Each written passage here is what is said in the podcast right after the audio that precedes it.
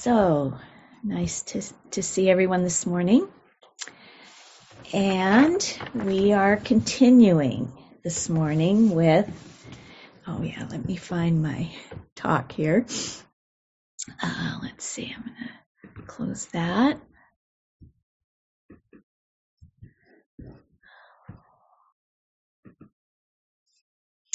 Just a second. It's under here. There we go. So uh, we're going to continue with our theme for the month on the subject of dukkha, or suffering. And uh, today we're going to talk about ways to work with dukkha. Dukkha, along with anicca, impermanence, and anatta, not self, is one of the three characteristics that pervade human existence. It's an inconvenient truth that this is so, and that is why the Buddha made a point of the fact. All formations are transient, all formations are subject to suffering, and all things are without a self. We humans are one of the forms that is subject to these characteristics. The Buddha said one should understand according to reality and true wisdom, this does not belong to me. This I am not. This is not myself. To see things as they really are means seeing things consistently in terms of these three characteristics. We cannot ever really escape these truths about the conditioned forms that fill our world, but ignoring or distorting them leads to repeated frustration, disappointment, and even despair. And yet, we find a lot of reasons to look the other way or to think about it another day.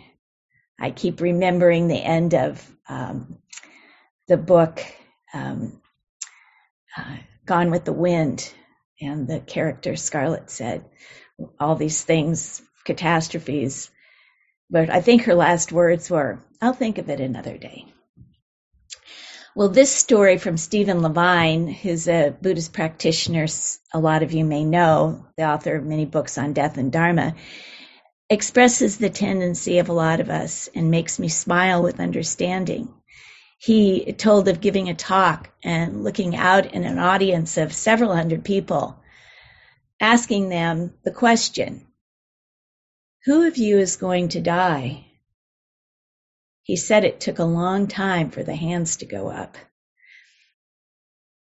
I don't know about you, but when things are going along smoothly for me and the worldly winds are blowing pleasant things my way, I have definitely settled myself into the good feelings of the moment and thought, this is mine.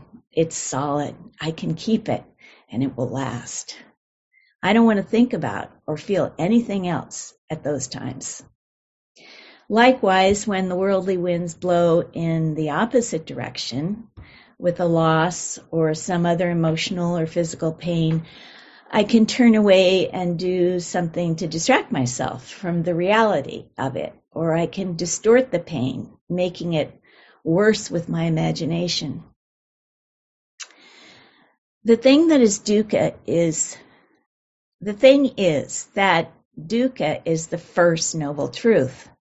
It's the starting point of our spiritual path, and it's the gateway to the deathless, to awakening.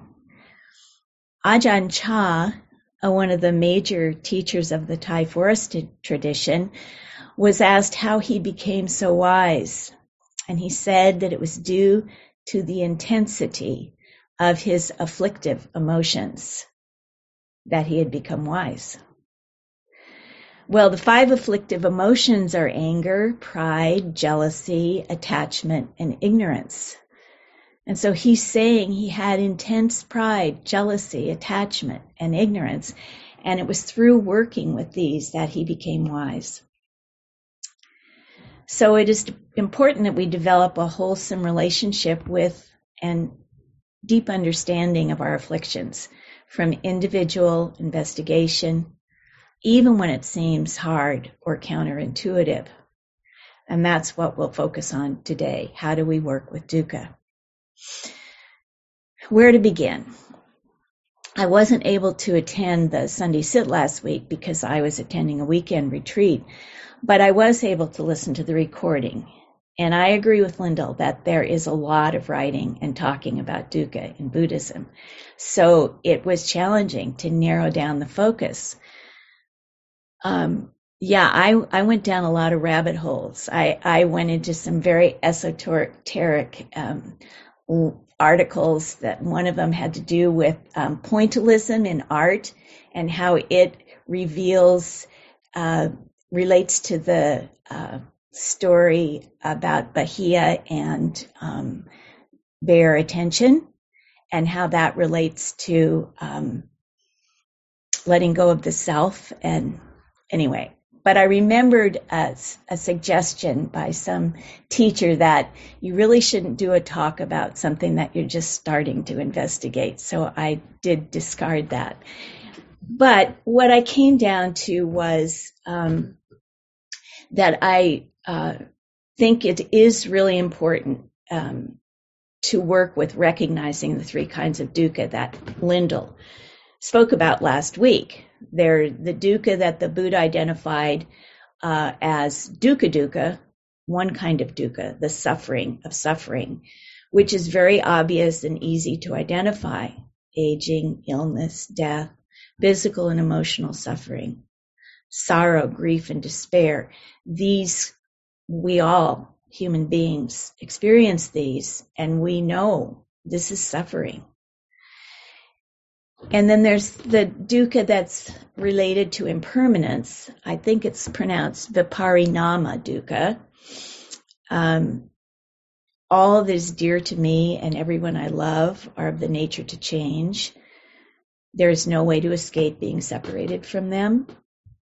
That certainly causes a lot of dukkha for us. And the third one, sankara dukkha, the more subtle dukkha, the deep down dukkha, which has a felt sense of insecurity and seems to be connected with the ego and a cause for our need to cling. Lindell described it as the dukkha of having no solid ground, no place to come to rest, which is kind of a background state of existence, which we can ignore, but that affects us. So we're going to work on, uh, we're going to talk about today how we work with these kinds of dukkha, these three kinds of dukkha. And there were, there are a lot of ways to work with dukkha, and it, a lot of ways are spoken of, but it seemed to me that sticking to the Four Noble Truths and the Four Foundations of Mindfulness, really, we can't go wrong. And so it's more a big picture. It's not that there aren't a lot of specific techniques that I'm sure a lot of you have found, and you're going to have an opportunity to discuss them um, today. When I listened to the recording um, from last week, I heard people really getting into sharing uh, their experience of dukkha with each other. And that, in fact, is one of the ways to work with dukkha, is to feel, you know, you're not alone. So to feel kind of the support of that connection with others, and to hear that you're sharing, oh, yeah, I've suffered that way, too. And this is what I did. So I do want to give you a lot of opportunity to share today. But I'll start with the Four Noble Truths, which tells us uh, to first acknowledge dukkha. Um, we actually say, this is dukkha, and we respect dukkha. It is a noble truth. In this first step, we understand that we're going against the stream when we don't turn away from dukkha or try to fix it. The Buddha asks us to see the suffering as a truth, a fact of life, not a mistake or a catastrophe. The Buddha says many times in the suttas, in his own experience, I see you, Mara. And Mara represents the darker elements of our nature that cause a lot of our suffering. Saying, I see you, Mara, when we start to identify with these traits, instead of observing and allowing them, can help um, can help give us the space we need to watch the arising and passing away, or to face them while we work to understand them more deeply. And I, I've literally, and I've heard other people say that they actually catch themselves and actually say when they maybe are feeling something like envy or um, anger or fear, "I see you, Mara." And especially if it's a story Mara has um, has uh, created and is pulling us in, "I see you, Mara" can help separate and help us see this as a process and not identify with it. For most of us, our conditioning has shaped reactions in us when we uh, realize there's dukkha. This shouldn't be happening, or we take it personally. What did I do wrong? How can I fix this? Or blame. It's all the fault of X, fill in the blank. I like the way Ruth, Ruth King uses, uh, she's another um, Buddhist practitioner and has written a lot on race. I like the way she uses the three characteristics to help her reframe her response to suffering. She reminds herself of the truth: not perfect, not permanent, not personal. Then she asks herself, this is imagining, she's already kind of entangled in it, was I thinking this was perfect? Or was I thinking this was personal? Or was I thinking this was permanent? Often we suffer because we're clinging to a view of life that is exactly the opposite of the truth, of the way it is. Remembering that suffering is a noble truth, worthy of our time and attention, is very important. The Buddha said we should investigate and deeply understand our experience of suffering. This is what Ajahn Chah must have done to emerge from his intense afflictive emotions with such wisdom. And the Buddha gave us tools for investigating dukkha in the four foundations of mindfulness. We start in the body, because in order to have deep understanding, we need to have an embodied understanding. Philip Moffitt, one of the guiding teachers at Spirit Rock, in his book Dancing with Life, explains the three insights that are to be realized.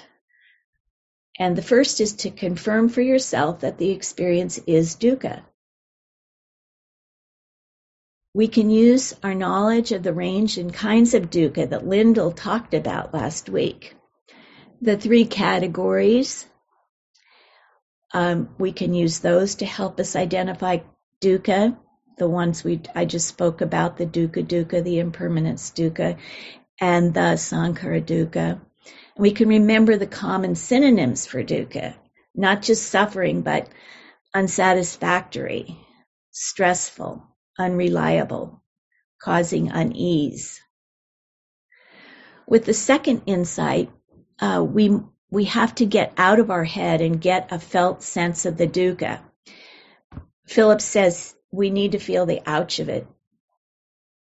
And with the third insight, we integrate the dukkha into our life. We appropriately apply our understanding, and we know we know. Just as the Buddha faced Mara on the night of his enlightenment, touched the earth, and told Mara that the earth was his witness and that he was worthy of awakening. That is an example of integration. Might be a pretty high bar. But with the third insight comes freedom and the ultimate transformation of dukkha from a hindrance or painful experience to strength. And I think we've all seen that strength in people. And we've thought, boy, they have really integrated their, it might be their kindness, their their um, compassion, their uh, letting go of a lot of their ego. I notice, when I notice this a lot, is the way our teachers answer questions, that they seem to be able to, um, when they're conducting a retreat or when they're giving a talk and people ask questions afterwards, And I'll think, wow, that's really a hard one. And I'll, and it might be, you know, a little bit, for me, if it were asked of me, I might have felt defensive.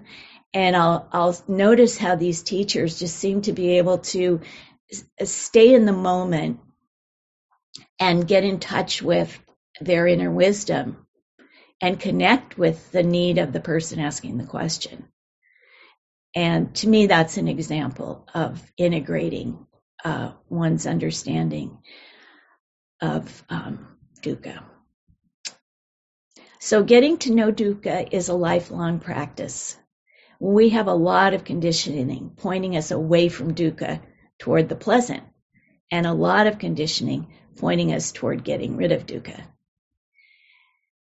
The second foundation of mindfulness, which is mindfulness of feeling tones or vedanas, is another place for investigating and learning that helps us transform dukkha, dukkha into wisdom. We have to explore clinging, tanha, because it's the ultimate cause of suffering. And the second foundation, uh, with our leaning towards pleasant, away from unpleasant, is kind of the start of clinging. So it's really important to be mindful, and that helps us relate to our dukkha and transform it. When we meditate, uh, we can be aware of that leaning away and leaning towards, and that's that's really natural, that leaning. It's a simple preference. We all have preferences. It's kind of a low st- low intensity stage of wanting. Um, in and of itself doesn't usually cause a lot of suffering. But preference can develop into urgency. I have to have this. I can't stand that. They can escalate into longing, craving, and clinging. So we can be aware of the wanting to get rid of and the wanting to hold on to as two sides of a coin. They're both forms of clinging. And we use mindfulness to gain that insight. We notice and identify the clinging. We get a felt sense of the clinging in our, clinging in our body. This is what desire feels like. This is what aversion feels like. And this is what letting go feels like. We stay with it, watching its arising and passing away. Sometimes the clinging is released without us doing anything. Philip Moffitt says, every time you interrupt clinging, you're creating little karmic seeds. Every time. You never know when the bucket will be full. Drop by drop, we go along our path, and one day the bucket is full. Some of the stories from the early Buddhist nuns talk about this, and I find it um, helpful to remember that. Often our teachers tell us to do less, not do more. We really can't control a lot. And this is a story um, from an early Buddhist nun. It's called uh, Patacara, Wandering Robe. And it's the first one that I read that, that um, and it stuck with me over the years. Um, she says, farmers turn up the soil, plant seeds, and wait. All by itself, water pours down from the sky and turns earth into food. After all these years sleeping on the ground, waking before dawn, and begging for every meal, where's my harvest? Late one evening, I was washing my feet after another long day of sitting and walking. The water poured over my feet and onto the ground. I let my mind go, and it flowed downhill with the water towards my little hut. I went inside, sat on the bed, and lowered the wick of the lamp. All by itself, the flame went out.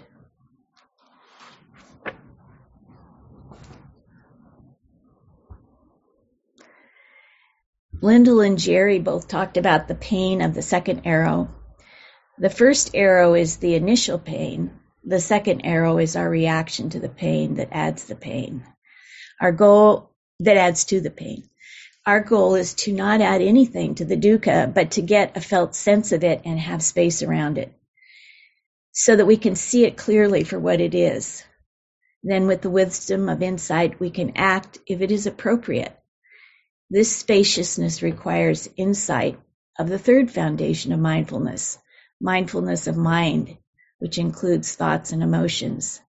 We have imaginations, and our minds create memories and concepts and views and opinions and stories, and our minds create the story of the self. The Buddha says the mind creates the world for us, and it's out of this world that the second arrow arises. He says there's no making an end of suffering without reaching the end of the world, which I think means really understanding the delusional aspect of the world the mind creates. In the Vipalasa Sutta, the Buddha talked about four distortions of mind that we commonly fall prey to. And the sutta begins, "These four, O monks, are distortions of perception, distortions of thought, distortions of view, and these are they, sensing no change in the changing, sensing pleasure in suffering, sensing the unlovely as lovely, assuming self where there is no self." When we recuperate our right mind, we change in what is change. We see change in what is changing, suffering where there is suffering, non-self in what is without self. We see the lo- unlovely as such. These distor- distortions aren't personal. Perceptions are hardwired, and part of our mind's purpose is to ensure the survival of the species. It creates cop- concepts which help organize and make sense of all the constantly flowing sense data coming in. The mind abstracts shapes from the visual field and separates them from other shapes so that they seem separate and solid. And that's why, you know, I say, well, I'm me, I'm over here, you're there, you're you're over there, you're different, you're separate. But that really is a distortion of the actual, and it's based on the way our brain uh, creates perception and shapes and so forth. So that's one of the areas I got really into and found very fascinating, but I'm not going to go further into it. Um, the ego is created as one of these separate forms which we identify with, develop, and protect. We also have a lot of conditioning in our culture which tells us which things are lovely and how lovely they are. We're bombarded with images of smiling, happy people, delighting in the next best thing. And we're conditioned to believe that things and accomplishments bring not just happiness, but lasting happiness. Mindfulness of the body, of the feeling tones or vedanas, mindfulness of mind help us see through these distortion, these distortions of perception and let go of the enchantment surrounding sensory pleasure, the enchantment surrounding the ego, becoming enough through its accomplishments and perfection. Seeing through the delusion helps us let go of the clinging, but we also need to get a sense of something else that offers a greater happiness. The Noble Path to Freedom and Cessation has three pillars. This is the Eightfold Path. And the three pillars are wisdom, sila or kindness and non-harming behavior toward ourselves and each other, and concentration, meditation and mindfulness. Each time we return to the present moment with as much bare attention as we are able, connect with the heart and body in direct knowing of the moment as long as we are able, offer compassion and acceptance to our vulnerable, imperfect selves as best we are able. We're building a connection to what is underneath everything, which is mysterious, which connects us to everything, which is not samsara, and which can hold suffering.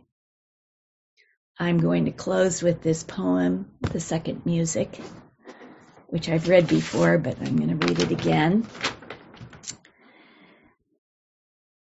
The second music by Annie Lightfoot. Now I understand that there are two melodies playing, one below the other, one easier to hear, the other lower, steady, perhaps more faithful for being less heard, yet always present. When all other things seem lively and real, this one fades, yet the notes of it touch as gently as fingertips, as the sound of the names laid over each child at birth. I want to stay in that music without striving or cover. If the truth of our lives is what it is playing, the telling is so soft that this mortal time, this irrevocable change, becomes beautiful. I stop and stop again to hear the second music. I hear the children in the yard, a train, then birds. All this is in it and will be gone. I set my ear to it as I would to a heart. So just take a moment.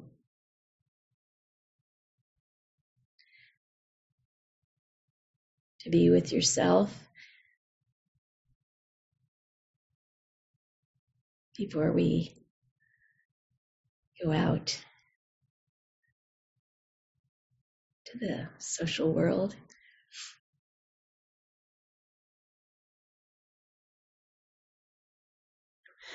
Okay, so everybody's back. Coming in and not coming in, and they're, they're not here now, but maybe they'll come back. Yeah, Sean and Bruce, are you talking about? Yeah, they had, they get, keep losing the yeah. connection. They, so they, popped, they popped out when we were together, yeah. Yeah, and they were in the big group with me. I was talking to them, and then they left again, and they came back, and they froze again. So I, I'm going to mention it to Ken, because diff, I don't know if it's our end or theirs, but um yeah, they were. Ha- I think they're going to give up now because it's been like four or five times. I wanted so, to share something that yeah. was really powerful in listening to some people in our group that made me realize the courage that's involved as we really face the dukkha in our lives, all three kinds, and that um, there is the capacity in each of us to do that. And I was just reminded of the Buddha's statement that if I didn't believe you could do this, I wouldn't ask you to. And that there's that. And then there's the faith of the Sangha as we listen to each other. That people are sometimes facing some pretty amazing things. And just the, I, I like bow to the courage of everybody, all of us, as we face face that. So I just wanted to offer that. Thank you. Glad you did. Very much. Yes. Um, Claire, did you want to share? Okay.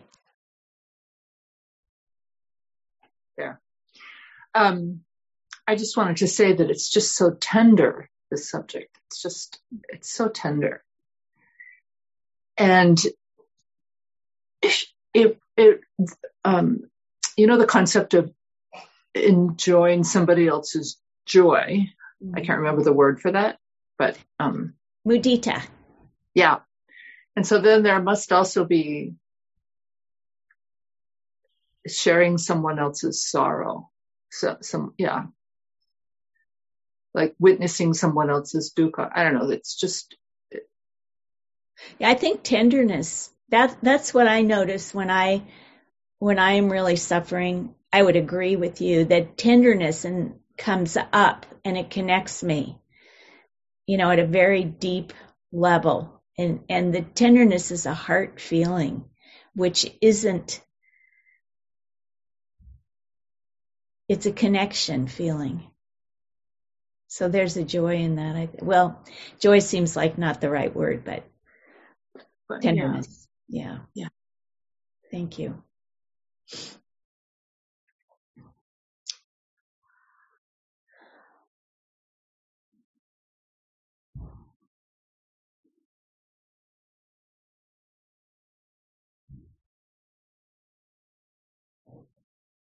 I think both of you, I just say this, I was thinking of the noble eightfold, the noble truths.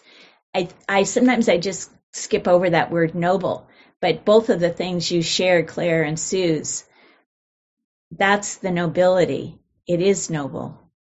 And um,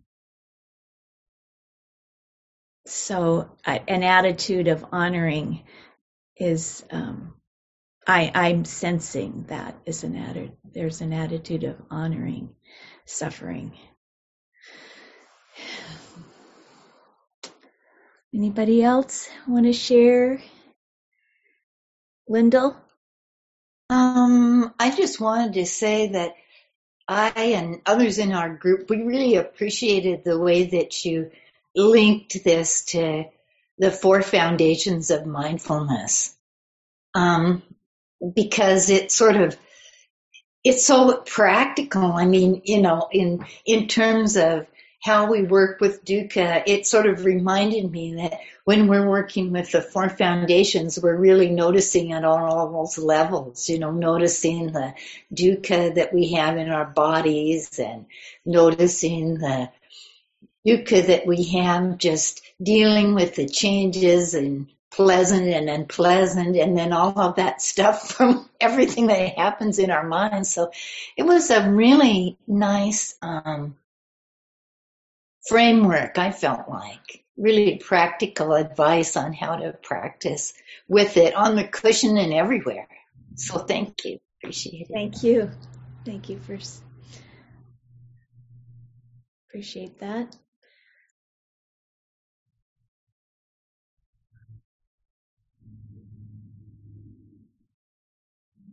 Yeah, we talked about in, in, in my group about how to work with Dukkha, and I think we all had an experience of of being um, through this practice better to kind of get the sense that Dukkha is present and and then bring bring some space to it and, and, and start to investigate it. What's what are the causing the Dukkha? How is it making me me feel and behave or stuff like that? And really that that um, that call to stop and, and find the space is, is increasing as, with this practice. And so, um, it was really interesting to hear, you know, how, you know, different situations c- can be approached in that way. So, yeah, really enjoyed your, your talk, Lauren. And I think the, the, your richness around unfolding Dukkha was really, I think, inspired us to, to, to get deep into, to those aspects. So thanks a lot.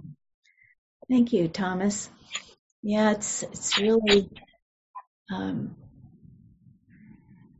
you know, I don't think it's, uh, uh, what is it? Uh, it isn't um, coincidental that we've got these four foundations of mindfulness and these four noble truths. You know, they, they really are so, so um, rich with opportunity. And, you know, if if you just stuck with those four, those eight, I guess, four and four, you couldn't go wrong, I guess. And we've got so many books and things, you know, so many, so much information about how to, to work with it. So that's really, it's amazing that Buddha, what he realized, isn't it? And offered to us, thank goodness. Well, thank you everyone for your um, coming together today. Um, I'm sure we all are richer from our um, practice, and um, may the merit and benefit that comes from doing uh, the practices with the Dharma, facing Dukkha, learning from Dukkha, be shared with all beings everywhere.